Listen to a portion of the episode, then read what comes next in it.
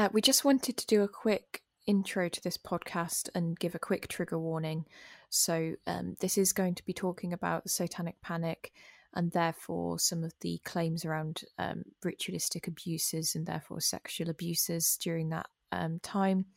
Uh, this does look into not um, abuses that necessarily actually happened, but ones that were implanted memories by uh, unscrupulous therapists and so on, or bad um, police ethical interviewing and so on. Um, so that is something to bear in mind. But I just wanted to put out there at the top. Um, obviously, we um, are not discounting any uh, claims of actual abuses that people know that they've definitely had and, and things like that. That is um, not what this is about at all.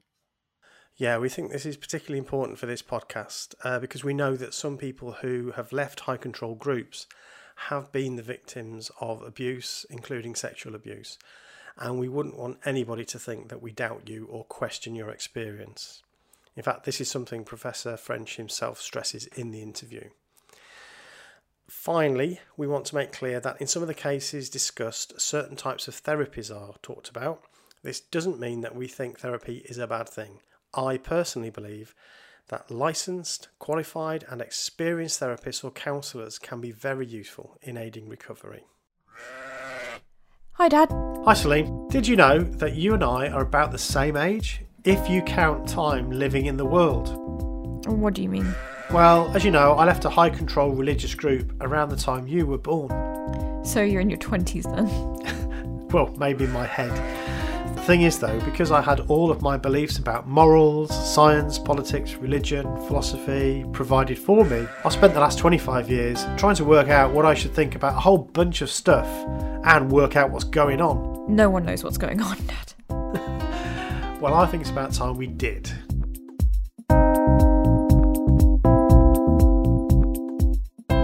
What Should I Think About is a podcast that sets off on a lofty goal to make sense of the complicated, contradictory, confusing, but wonderful thing we call the world. Hello, and welcome to the What Should I Think About podcast. I'm Celine. And I'm Stephen. And today we've got a very special guest. Very excited about our guest today. It's Chris French. Um, Chris French is Emeritus Professor and head of the Anomalistic Psychology Research Unit department at psychology, uh, Department of Psychology at Goldsmiths University of London. Here, I thought I'd have problems with anomalistic. um, so he's a he's a fellow of the British Psychological Society and a patron of the British Humanist Association. But most prestigiously is the organizer of Skeptics in the Pub at Greenwich. So, uh, welcome, Professor French, to the podcast. Thank you. Uh, just firstly, would you perhaps give us a quick explanation of what anomalistic psychology is, please? Always a good place to start. Yes. Yeah. Um, I mean, I mean, the reason. Well, I'll, I'll, give you the kind of bit of background as to kind of why I ended up kind of calling it the anomalistic psychology research unit. it was because in the past, um, you know, people quite naturally would kind of when they found out you were uh, in a psychology department at university or what area of research and I would have to come up with something like, "Oh, I'm interested in the psychology of ostensibly paranormal experiences and related beliefs," which is a bit of a mouthful. I wanted something mm. more concise, and that I didn't come up with the term anomalistic psychology. It was already there in the literature. Um, and basically, it's kind of the psychology of weird stuff. So I thought, right, that will do for me. Uh, I'll have that. Uh, but of course, the problem is now what happens is I say my area is anomalistic psychology, and although a few people, the word's getting out there, but most people haven't got a clue what that is. So then the immediate next question is, what the hell is that? And it's mm-hmm. back to the psychology of ostensibly paranormal experiences, etc. um, but yeah, it was it was a valiant attempt, and uh, I'm, I'm, trying to kind of convert the world to uh, appreciating how interesting anomalistic psychology is. Well, I guess that's my my second question. Follow up question is: uh, what why? Uh, what got you so interested in that particular area of psychology? What was it about that that, that really interested you? It was again. I've, I've kind of I've been writing about this quite recently, and uh, people will have heard me. Some people will have heard me tell this story before, but um, I used to believe in a lot of paranormal stuff myself, Um, and throughout uh, doing an undergraduate degree in psychology at Manchester, and then I went I ended up doing a PhD at Leicester uh, on a completely different area on kind of um, brain function, hemisphere differences, and EEG, and all that stuff.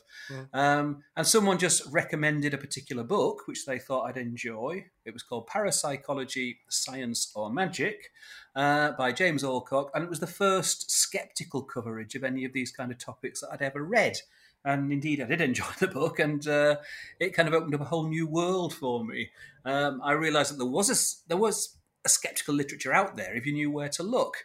Um, and I got then kind of hold of books by people like James Randi, and you know, I, I, was already familiar with kind of Carl Sagan, and I read a bit of Martin Gardner, but this whole new world opened up to me um, of being a professional wet blanket, you know, going around saying, "Well, that's not true," um, but uh, but no, I mean, I seriously, I found it really interesting because I'm still very interested in the weird things and Hmm. weird aspects of life. I don't necessarily buy into a paranormal explanation, and I'm interested in what's what what can it tell us about the human mind by studying these kinds of experiences, uh, the kind of weird beliefs, from my perspective, that, that people have. Um, you know, what, what's it all about? How and and again, you know, you can look around the world, and you will always find in every society, at any point in history, people who claim to have had these experiences and beliefs in life after death, in telepathy, and you know the whole range. Um, so it's clearly an important part of being human. And I, the, the other thing, of course, is that as a scientist, if if any of that stuff's true, then science is either mistaken or missing out on a huge chunk of some very important stuff. So again, from a scientific perspective, it's also really important. So yeah, and, and then I could I could waffle on. You know, I could go on about the kind of consumer protection side of these things Yeah. that uh, if people are being sold services based on paranormal claims, but actually they're, they're not really getting those services, then that's important. There are inherent dangers with, with some of these practices. Also, people clearly gain some benefits from doing it, psychologically at least. So, you know, let's not let's not Mm. ignore that. It's a real part of the picture. So when you're speaking with people that really staunchly believe and um, what's it like having that conversation? How do you have that conversation? How do you begin even? It's it's oh, it's really interesting. I mean, because you get a whole range of um, of kind of different reactions. I mean, there are, there are you know, I I am aware. You know, I do get hate mail occasionally. um, some of it kind of can, you know, can be quite nasty, but I've got a thick skin, so I can cope with that. Um, I mean, by and large, I mean, I, I do think it's important to kind of treat the people that you may disagree with with respect. Um, I'm not out to um, kind of ridicule anyone. I suppose there are again. I, let, let's temper that slightly. I think I've got no time at all for the people that I view as being kind of deliberate frauds and con artists, or even people who may sincerely believe in what they're saying, but I think their views are dangerous bullshit. Pardon my French. Uh, so people like say David Icke and these kind of weird and wacky conspiracy theorists. Um, then you know I, I, I might kind of occasionally resort to the odd little bit of uh, jokes at their expense and so on. But by and large, if um, you're talking about people who just you know have these beliefs because they find it helps them to live their lives, well, that's fine. You can believe whatever you like as long as it doesn't have negative impacts on other people, as far as I'm concerned. But if you want to know what I think about those issues and why I think what I think, I will be quite happy to tell you. Um, but yeah, I mean, I get on, I get on very well with a number of people who are kind of, you know, professional mediums and psychics and so on. Uh, they know that I don't think they can do what they, what they think they can do. Um, but if they sincerely believe it, then they're in a different category for me than the deliberate con artists. And there, there are those people out there, but by and large, I think most people who make those claims of these incredible powers genuinely, genuinely believe that they have got them. Mm. That's really interesting. So, um, so a few weeks ago, one of our earlier podcasts, we did a um, a supernatural uh, special, and we talked about some of these issues, and we also then reviewed the film um, uh, Red Red Lights? Lights, Oh, right, yeah. um, which kind of I- there's a s- I have you reviewed seen that for The Guardian, actually. Oh, yeah, Oh, yeah. because there's a scene in that that um, that is kind of straight out of was it Peter or P- Peter Popoff. Popoff. Yeah, they actually used the line, didn't they? That's They right. kind of yeah. Mm. If you can't hear me, you're in trouble. Yeah. Yeah. yeah. So I like the there, there were quite a few little in jokes in that film that you know you'd have to be kind of very into this whole world to think, oh, I see what you're doing there.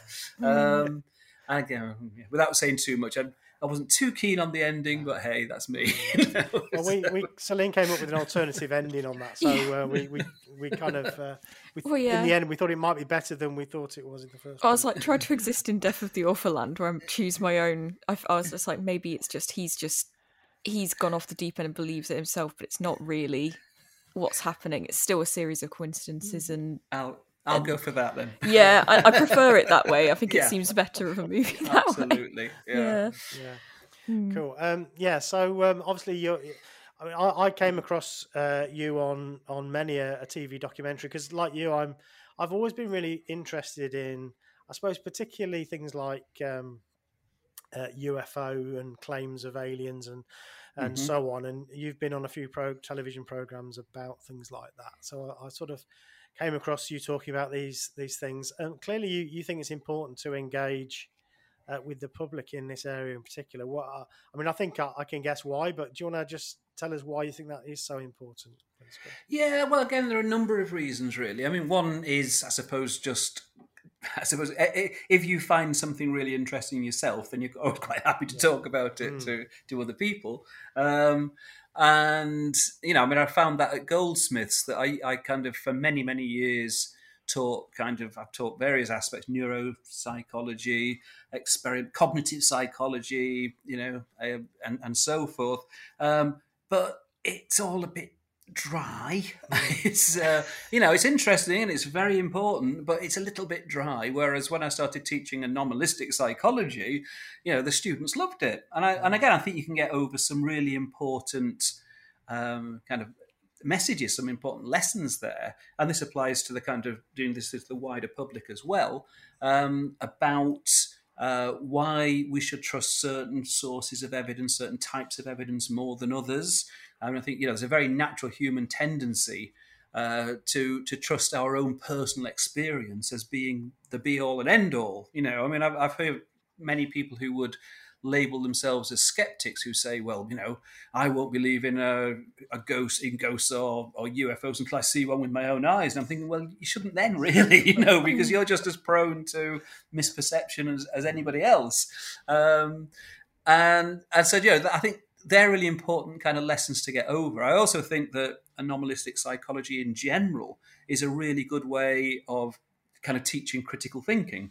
And I think that's kind of so important in so many areas of life, not just the um, with, with, with respect to the kind of weird stuff that I'm inter- primarily interested in, but it goes beyond that. You know, I mean, dealing with kind of uh, what politicians tell us, what advertisers tell us, and so on and so forth, um, and even just you know, in terms of. um reasoning, you know, having arguments and discussions with friends and relatives. You know, th- those kind of skills I think can, do generalize, at least to some extent. You know, and being aware of the fact that we've all got these biases, um, and uh, then it, it might help a little bit for us to kind of try and guard against them in our own thinking.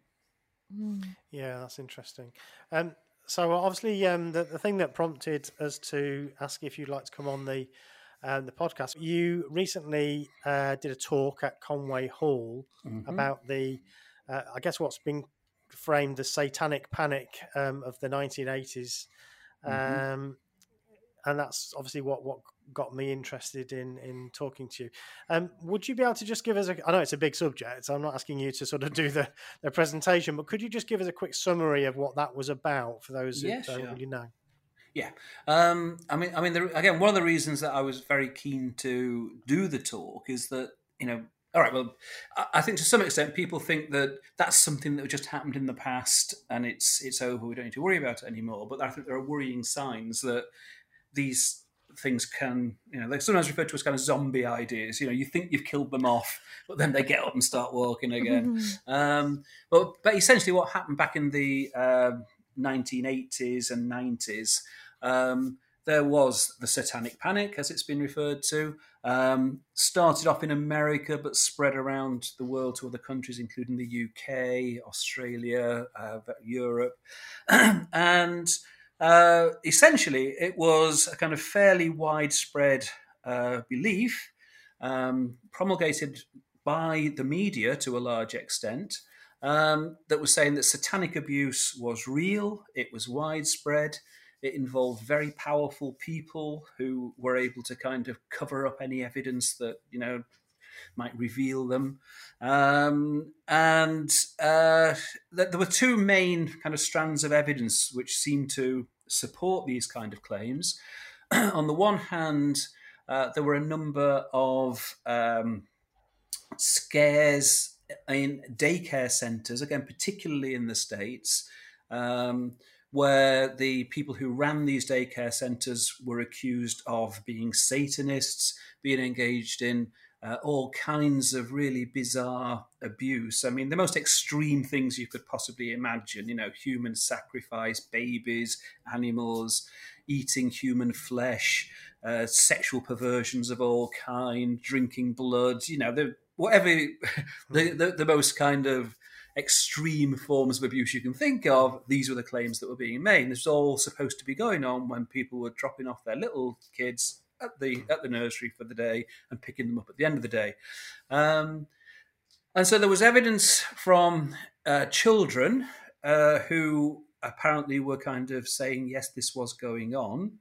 And on the other hand, you also had evidence from adults, people who were going into therapy for very common psychological problems, things like anxiety, depression, low self esteem, insomnia, whatever it might be, with no memory whatsoever of ever having been the victims of uh, childhood sexual abuse.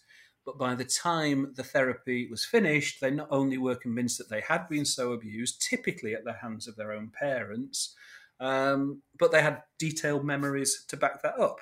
Mm. And in some cases, the abuse that was being reported was this extreme type, the, the kind of satanic ritual abuse. And so these two lines of evidence seem to kind of mutually support each other. Um, the problem was that um, the, the, the, both forms of evidence were extremely flawed. Um, there were kind of, I guess there's three points I'd make there. First off, you know, surprisingly, given what was supposed to be going on, there was no physical forensic evidence found. There were, mm. there were no bodies. There were no, you know, you think about what was supposed to be going on. There should have been kind of yeah. bodily fluids all over the place, but th- there wasn't. You know, um, so the forensic evidence didn't stack up. If you looked at how the uh, children's um, reports had come about, it was as a result of extremely inappropriate forms of questioning. Really, really mm. kind of people going in convinced that this was happening. And right. basically, they would ask the, the children repeatedly, you know, is this was this happening? Was it? They'd, they'd lie to the kids. They'd say, you know, your, your classmates have uh, all told us they can remember doing this. Can, why can't you remember? Sure, you can remember. Kids would repeatedly deny it until eventually they would crack and say, yes, okay. And as soon as they did that, they were praised, they were rewarded, you know. So we can look back now and see how terrible it was. And again, that was compounded by various self appointed experts saying these are the signs of uh, that your child might be being uh, abused. These were things like you know bedwetting and temper tantrums and things that are just very common in children. You know, they're not at mm. all indications of, uh, of, of abuse like those. So so that evidence was really worthless. Um, the big question from the uh, people who were going into therapy was were these recovered memories true memories or were they false memories? And you know, the only kind of good thing to come out of this horrendous situation that was tearing families apart, leading to people, you know, having to stand trial, being sent to prison, and so on and so forth, was it did generate some uh, really interesting research regarding our susceptibility to false memories. Um, and again, there's a lot to say about that, but suffice it to say that you know we now have uh, several reliable techniques that can be used by experimental psychologists to implant false memories in a sizable minority of, of you know volunteer sample. Uh, it won't work on everybody, but it will mm. work on. You know, basically, it shows that it, it can happen. It does happen, it does happen. Mm-hmm. and the idea that this is what's happening in these therapeutic situations it. I mean, the therapy, the therapeutic situations, unintentionally, kind of provide the perfect conditions for the formation of false memories. Okay, that's really interesting. There's a, there's a few things to, um, I guess, unpack there. That, so, the, one of the um, uh, one of the experiments, I believe, related to a shopping mall. That's correct. Um, yeah. Uh, do you want to just tell us how that um, demonstrates the ability or the the like the possibility that that people sure, can sure. embed false memories? Um, the idea that I mean, this was Elizabeth Loftus's work. She was kind of the, the queen of false memory research, um, and it, initially this was just something that was just done on a kind of very small sample of n equals one, um, but it was subsequently done on larger samples, and other people have used it, and you know the, the, these effects do happen. The, the, one of the problems is this, this kind of study is very labour intensive, but essentially what you need to do um, is you get volunteer participants to take part in um, a study of autobiographical memory. That's you know memory for things that have happened to you personally in your life. Um, you need to contact their parents or carers and ask about certain kind of significant events that really did take place during their childhood, like you know maybe going on a holiday or a, a special Christmas present they'd got one year or something like this. Um, and you then get them in um, and you tell them that you've been in touch with their relatives and you've got this it's a list of four events which uh, you say took place during their childhood three of them actually did one of them didn't it was made up and the, the family have confirmed as far as they're aware this never happened mm. and that that made up event was is getting lost in a shopping mall being very upset um, and then eventually being reunited uh, with with the parents um, and you kind of give you you, you give an, a kind of brief description of each event and say tell us as much as you can remember about that. And of course, when people are given the shopping mall incident, they say no, I can't remember that at all. Um, and you say basically, well, go away, have a think about it, try and come up with more details if you can, and we'll we'll interview you again in a, in a few days. Um, you do this a couple of times. By the time you've got done the third interview, roundabout in this initial study, about a quarter of the participants were, were coming up with memories of having been lost in a shopping mall. I think it was at the age of five. Um, and, and several of them were kind of adding in additional details that hadn't even been suggested by by the experimenter. Um, so that's a kind of kind of proof of concept, if you like. You know, now obviously that's a kind of mildly stressful memory to try and implant, and there are ethical limits you mm. couldn't, you know, you, you couldn't get a, an ethics committee, and quite rightly, to hmm. approve you to try and implant false memories of childhood mm. sexual abuse.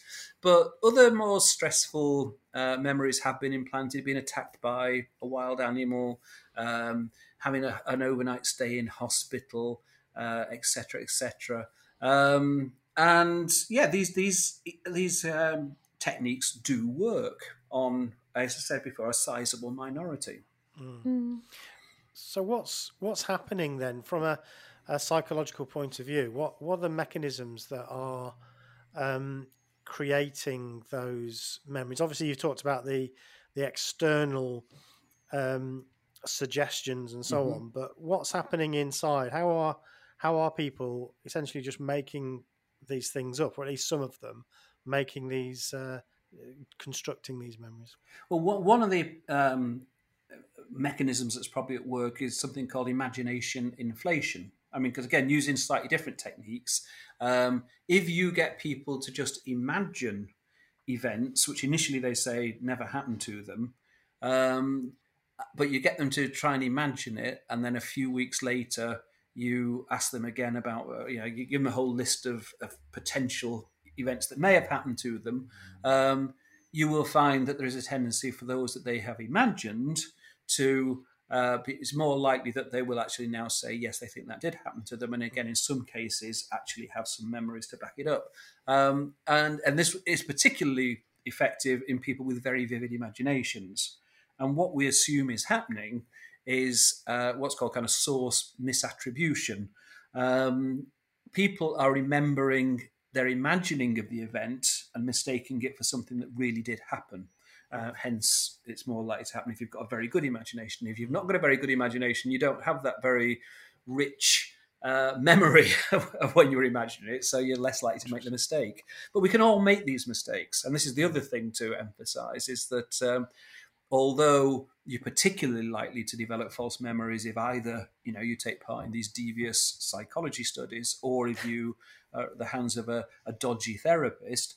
Um, yeah, we all have all well all yeah, I, can't say that obviously with 100% certainty but i think it's highly likely that we all have false memories um, one of the kind of interesting areas of research that people have been doing over the last few years is into what are called non-believed memories and these are essentially kind of false memories that the person themselves has now realized are false memories. So they feel the same as all the other memories in your head, um, but you yourself have decided on some basis that no, I know that didn't happen, but I've still got the memory of it in my head. I did a, a really interesting project with a, an artist friend of mine. Um, we called it the False Memory Archive, and we just asked people to send us examples of either their own or other people's false memories, and and they were amazing. An amazing response. Um, and some of them were great. You know, people would kind of have things like, well, you know, I remember kind of I was walking down the road as a, a child, kind of holding my mum's hand, and a dinosaur crossed the road in front of us. You know, and, and really kind of weird stuff like that. I know it didn't happen, but I've got a really clear picture of it. So whether it's mm. kind of people. Um, again mistaking something they imagined or maybe something they dreamt or something they saw in a film you know but mm. that memory has come from somewhere um, even if they uh, now acknowledge that about 20% of people if you ask them report that they have got those kind of memories but of course a, a higher percentage have got memories that you, you might still think are genuine accurate memories but they're not. But nobody's ever challenged them. You know, they're, they're, yeah, they're still things that you've got that yeah. mental image in your head, and uh, you, you think therefore it happened me and a friend definitely did this to ourselves. I remember like um we play we started playing something that we made up as kids. We called it the coin game where we just flipped a, a coin and it was either heads or tails and it was like, oh we're talking to ghosts and they either say yes or no. Um That's really and, interesting. Yeah, and we were like definitely feeding that into each other. Other kids would see us doing this on the playground and join in, and then they'd say, "Oh, I definitely saw something over there," or like something, or oh, it's definitely colder now, or whatever. And it started, you know, yeah. feeding in. And I think I believed it less in the moment, and then more after the fact when we were sat in class later, and you're not allowed to talk to each other. You're meant to be working, you're but you're just sitting there thinking it, about it. You know, and you go back on lunch, and you're like, oh, "It was definitely, you know, we've got ourselves into trouble here, guys. It's really bad." You know, and I remember you know, I definitely know none of it's real now, but I remember thinking we were seeing things and it feeling very real. Well, I mean, time. again, this is, I mean, again, this is the power of suggestion. This is another kind of relevant thing to anomalistic psychology in general. Um, I mean, one of the nice things about anomalistic psychology is that you can actually try and kind of test these things under properly controlled conditions so that you know exactly what is going on and how mm. people's perception of what's going on is deviating from that. Mm. But I mean, that's a really nice example of what you just said there. Um, I mean, in fact, you know, one of the one of the kind of biases that we have, if, if that's the right word for it, is that we human beings are really good at kind of making sense of the world around us, picking up on meaningful patterns.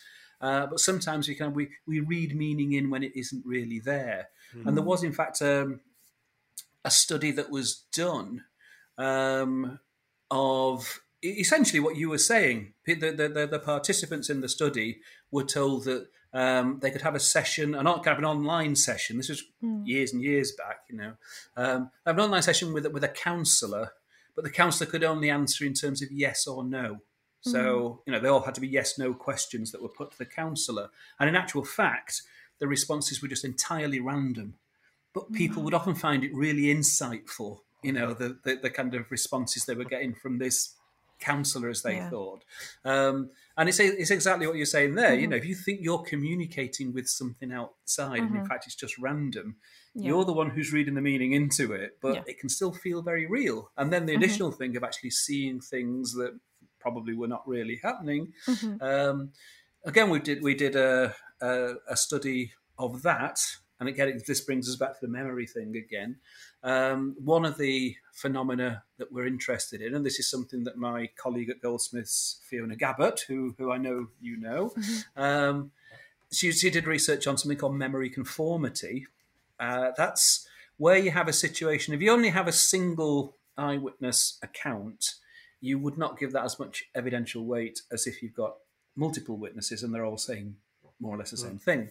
And that's probably quite sensible. One thing to bear in mind is that um, if people witness something unusual, whether it be a crime or a possible sighting of the Loch Ness monster or a ghost or a UFO, they will discuss it with each other. And one person's account can influence another person's memory. Um, and so again, Fiona has done research on this in a in a forensic context. Uh, we thought it'd be quite interesting to look at it in an anomalistic context. So we we based what we did on a study that Richard Wiseman had um, uh, published. Um, he was, I mean, Richard is a member of the inner magic circle, not just the magic circle, that's Oh, some wow. schmucks, but the inner magic circle. um, and he's very, very familiar and aware of the power of some great suggestion. videos on YouTube. Yeah. Absolutely, absolutely, yeah. No, he's, he's a good lad. Um, and what what he was interested in, um, I mean, one of the things that again I was very impressed by as a, as a, as a young lad was Uri Geller when he appeared on the scene, and he appeared to do all these amazing psychic feats. Um, I've now got lots of friends who are conjurers and mentalists and so on, and they can do the same thing, and they say nothing paranormal involved. You know, it's all a trick. Um, but in particular, there was the thing of bending spoons. You know, kind of gently uh, stroking the metal, and it would appear to just melt.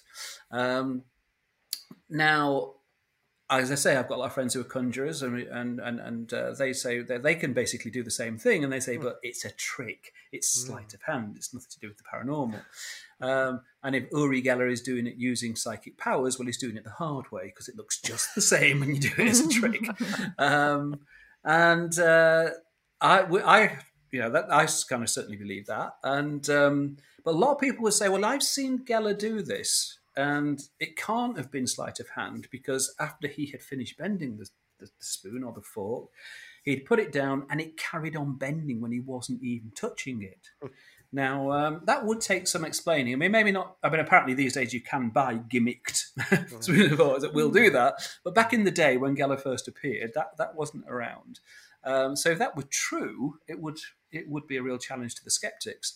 But of course, you know, was that really true, or was it the power of suggestion? Um, so Richard did a very simple uh, little study with uh, Emma Greening. Um, they uh, videoed an alleged psychic who, in fact, was a conjurer using sleight of hand. And the interesting part came after he had bent the key. He puts it down. There's a nice close-up shot, uh, and in one condition, the uh, participants hear the psychic say, "If you look closely, you'll see it's still bending." and in the other condition, it's exactly the same. They just don't get that suggestion of those who get the suggestion, about 40% report they think the key carries on bending. In the other condition, nobody does.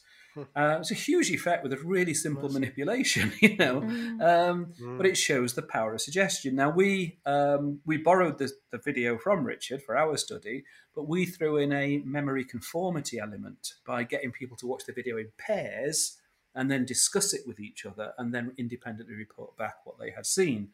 And what the genuine participants didn't know was that the other person in the pair was, in fact, a Confederate Right. stooge working with us mm. who'd been instructed to either say during the discussion it did carry on bending or it didn't. And that had an additive effect. So if you were in the condition where you got both the suggestion from the psychic and you got the reinforcement from the co witness, we got to levels of 60% of people saying they thought the key carried on bending. You know, it absolutely doesn't. But it makes mm. the point that it's not just what happens when you're witnessing an event that can influence your memory, but also stuff that happens afterwards. So, you know, which again I think is an important an important message, and it's got important ramifications for the legal system and you know forensic psychology and so on. I guess going back to the um, the, satanic panic um, Mm-hmm. times, um, uh, obviously this this podcast comes at this subject from a a particular angle in that we uh, I was raised as a Jehovah's Witness in a which what I describe as a high control group. Um, but what's kind of interesting, um, I, I did a little bit of searching for what they because I do remember this. I do remember this happening when I was growing up. Um, there's a quote from a 1989 Watchtower, which is the Jehovah's Witness magazine, and they they talk about coinciding with the rise of satanic music is an increase in satanic cult activity in the United States and Canada, Reporting on a recent police seminar in Ontario, the Globe and Mail Canadian newspaper says that satanic cults are involved in animal sacrifices, graveyard desecrations, and the ritual abuse of children. Um, and of course, this fit very much in with the worldview of Jehovah's Witnesses mm-hmm. that Satan and his demons are in the vicinity of the earth and they are very active, you know, with um, interfering with people's lives and um, and so on. And and I was wondering if there are kind of a set of conditions that are required for this sort of thing to to take root, and um, obviously there's implications for our day now. But is there like a set of necessary conditions that you would say are required within a society to create these kind of well, I think, things. I mean, one, one of the things you've referred to there is that kind of fact that as a Jehovah's Witness, you will have inherited a belief system from mm. your parents, presumably. Yeah. And I mean, in general, it does make sense for us to believe what our parents tell us. I mean, in general, mm. it believe it makes sense for us to believe what any, anybody tells us. Um, the kind of default seems to be that we accept mm. what we're told, but you know, in some circumstances, it's useful to kind of then have a kind of second phase where you kind of just think, well, is yes. that true or not? You know. Mm. Um, yeah. Now, in the case, uh, I mean, obviously, the fact that that all that message already fit with with your belief hmm. system mm. means that you're kind of more likely to accept it. Um, there are various uh, other kind of factors that will that will kind of come into play as well because um, that that claim, and, and particularly as it's coming from kind of what we're seen as being authoritative sources, mm. um, is a kind of confirmation of your belief system. You know, it's not it's mm, it's not just that it fits in, but it actually mm. proves that your your view of yes. the world is right. And again, we all you know we all want to think that. I mean, one of the things that was really interesting um, in terms of the kind of satanic panic back in the eighties and nineties was that you had this kind of weird alliance between some very unexpected groups. On the one hand, you had mm. the fundamentalist Christians, which again you would expect it fits very much into their worldview. On the other hand, you had kind of feminists who now you presume that they probably didn't believe in the literal reality of Satan, whereas obviously the, the hmm. fundamentalist Christians would, but but they saw the kind of hmm. satanic abuse thing of being yet another example of a kind of uh, male oppression of, of females. Typically, the victims were, sure. were females. Um, mm. And so they would have a very different kind of interpretation of what's going on, but they still thought it was real. They still thought it was happening. And um, you, have hmm. also got, you, you, tend to find that these kinds of kind of beliefs in, uh, well, what I would call magical thinking, tends to increase at, at times of great uncertainty and uh, kind of, you know, political uh, uncertainty, economic uncertainty, etc. Um, which is again one reason to be very worried about the situation now, given given the uh, mm. year, the last couple of years that we've had, and the period that we're still in to some extent. Um, mm. But so, I mean, I think if mm. you've got that kind of uh, belief system where it fits into the belief system anyway, um, and again, you know, you can if we drill down a bit beyond the kind of just the general claim of satanic abuse, but to that, that kind of whole worldview where you believe in mm. Satan, you believe in demons, you believe in possession, you believe, you know, the power of exorcisms and so on. Mm. Again, you can see how, mm. um, you know, you, the, the, the whole thing with with possession and exorcism is that um, what, you know why would anybody kind of take on the role of being possessed if it's if it's not real? Mm. Um, well, mm. yeah, there's a without going into the kind of the whole detail of it, or I of you like, but um, there's a lot of evidence that you know these are kind of learned roles. You learn what you're supposed to do from those around you, um, mm. and there are advantages to be had. I mean, there's a there's a book by I think Michael Cuneo. Um, I think it's called American Exorcism. I think uh, where he points out there's a, there's a lot of unofficial exorcisms in, in America, for example. And when you think about well, what are the benefits? What are people getting out of this? Well, for the for the exorcist, it's obviously the kind of kudos of kind of taking on Satan mm. or Satan's demons and beating them through the power of your faith. Yes. You know, I mean, wow. Um, mm. For the person who is possessed, again, when you stop and think about it, um, all of your past sins, you know, if you've been a kind of drunk and a womanizer and you're going to get into fights and you're generally, a, you know, an antisocial person, that wasn't you. That was not your. You weren't responsible for that. That was the demons. That was the Satan who made you do all those things. Um, and now you can kind of be welcomed back in. You go through this this kind of ritual, and you're welcomed back into the fold. Mm. And for the wider community, again, it's this thing of it proves it's it's confirmation that your belief system is correct. You know that, that your views are are correct. Again, I should add here that. Um, I do make a distinction between the kind of Satanism type claims that, that go around, and the fact that, that you know that there is unfortunately when we're talking about mm. exorcism, there are cases where uh, the the person who is said to be possessed did not willingly take on that role themselves. Mm. I mean, it mm. tends to be um, kind of uh, in the UK, kind of uh, families where there's kind of African roots and uh, and a belief in the possibility of, of possession and, and, belief in witchcraft and so on. If you have a very naughty child, they may assume that that's that that child is possessed, yes. and then the kind of exorcism is is you know basically physical abuse that can in some there cases. There was a case recently, wasn't there? Yeah, there, there have been numerous cases that only in some cases have led to deaths. Yes. You know, not not mm. just kind of horrendous abuse, but actual deaths. Mm. And again, you know, in contrast to the satanic claims, we've got clear forensic, physical forensic evidence there. Right. You know, there's no yes. doubt at all those things are happening. Um, but the perpetrators themselves are the deeply, deeply religious Christians, typically. Mm. Uh, whereas, you know, it's not it's not Satanists that are doing this stuff. Um, and mm. so, you know, some people have tried to kind of point to those kind of cases and say, "Oh, this proves that you know ritual abuse is real, and you know, therefore satanic abuse is real." But they're very, very different. It's the Christian groups that are doing it. Yeah, it the, is. Um, yeah, yeah, yeah. Okay, interesting. Mm. Maybe a bit of a, a tricky one is just, um, I think it's really important to explore these issues because obviously these are people that are, regardless if the if what happened to them happened or or, or not, they're mm. they're they're going through something. You know, they've been if they've been false memories been implanted. I mean, they're a victim of that, Absolutely. regardless. Um, yeah. I suppose.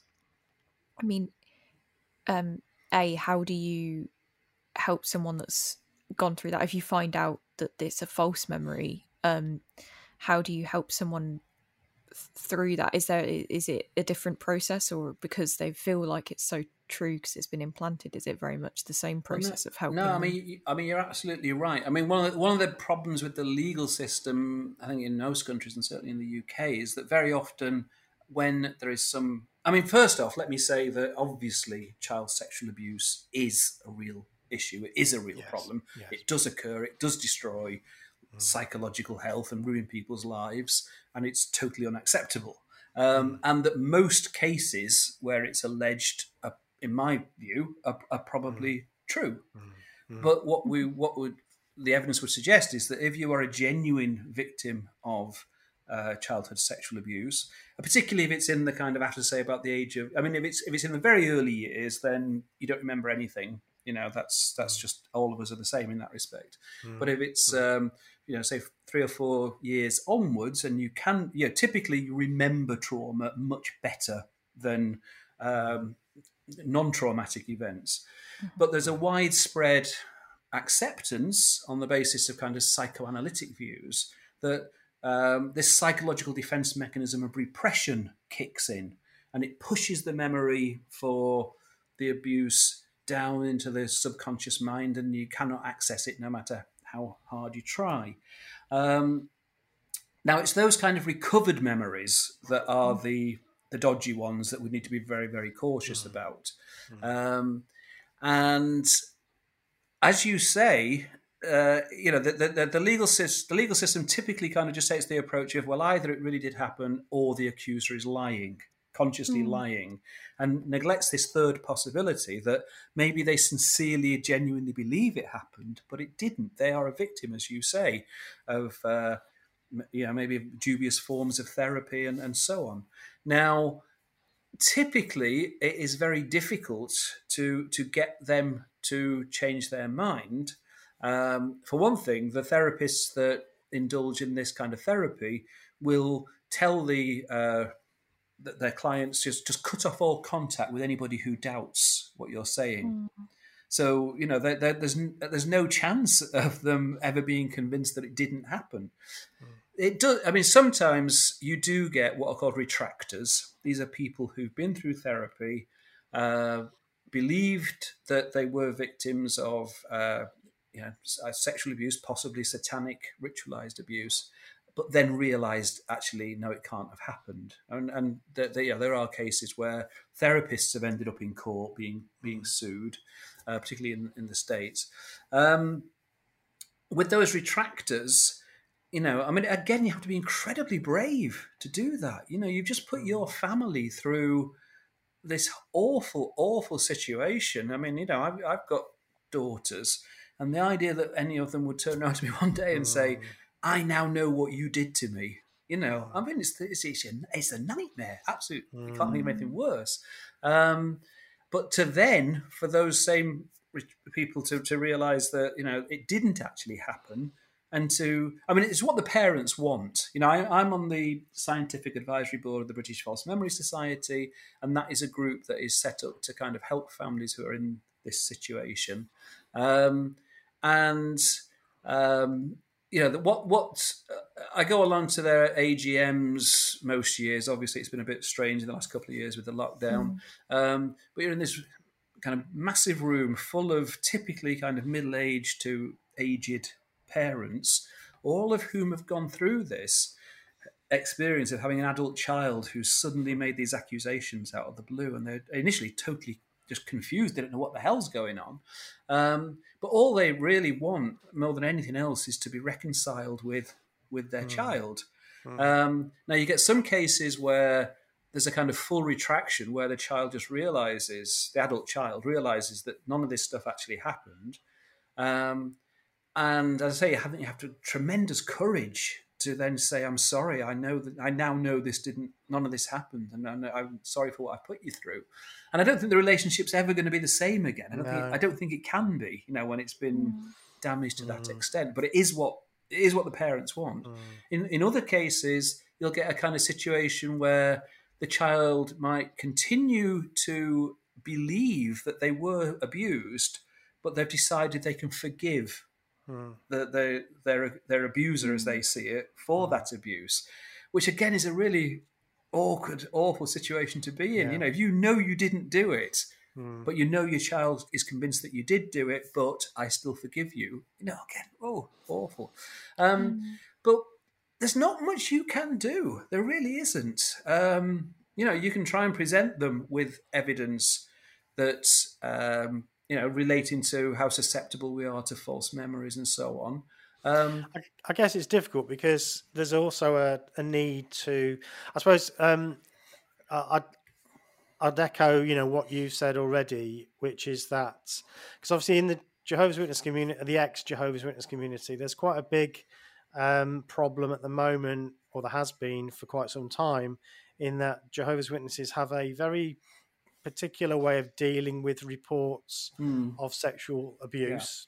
Yeah. They have this thing called the two witness rule. So this essentially means that if a man, and it's normally a man, is is accused of abusing his child or another child in the in the congregation, um, unless somebody else comes forward or unless he um, admits to it, then they they essentially can't go any further with that. And there's been some cases where they've not reported it to the police. Um, they claim that the processes are better now, but I think that's debatable. So it is quite an area of sensitivity yeah. within the community that there are members of the ex community who have been abused and know they've been abused, and the congregation um, basically ignored that yeah. um, that situation. So I guess we want to stress that. I know you've already said it, but I just want to stress again that you know if you've uh, if you know and you remember something has happened, then this is not what we're talking about here. Exactly. This is no, where absolutely this is where a um, uh, you've gone into uh, perhaps some therapy for something else, and and then you come out actually with something brand new. Um, so I guess it's worth just re-emphasizing yeah, that. Mm. I think I mean another another point to make again, particularly in the context of your podcast, mm. is that for some of these therapists who are engaged in this kind of these dubious forms of therapy, it is very much a high control situation. It's it's very. I was thinking just that. You know, I was just um, thinking that. and and and some of the kind of techniques that are used are so kind of weird. Um, I mean, yeah, there there is a definite tendency for the people who are into using those kinds of therapy. But bear in mind, it's the same kind of techniques that are used, whether you're talking about recovering memories of of abuse, be it satanic or otherwise, and recovering memories of being abducted by aliens or past So life tell us- memories. tell us It's what they're doing. The same techniques. What, So- what are they doing then in these sessions? What what Well, are they doing? That's There are various different techniques. I mean, one of the kind of most notorious would be hypnotic regression. Yeah. You know, um, and the idea with hypnotic regression is you put people through a hypnotic induction procedure, and then you get them to kind of mentally travel back in time. Mhm. Um, now, typically, um, what people probably might be most familiar with is where you see somebody, maybe even as part of a stage act, um, being regressed back to the age of five, and they suddenly behaving like a child and using child, you know, childish language. Their voice sounds different, their behaviour is different, um, and so on and so forth. It can be kind of quite amusing, you know. Um, but we know from uh, studies that have looked at this that that person is not behaving the way that a genuine five-year-old does. They're behaving the way that most adults think a five-year-old does. So you know That's they, they will they will be able to do things that a five-year-old can't, and they won't be able to do Mm. things that a five-year-old can, and so on. Um, now, some people go further and think you can use hypnosis to regress back to memories of being born, or even life in the womb.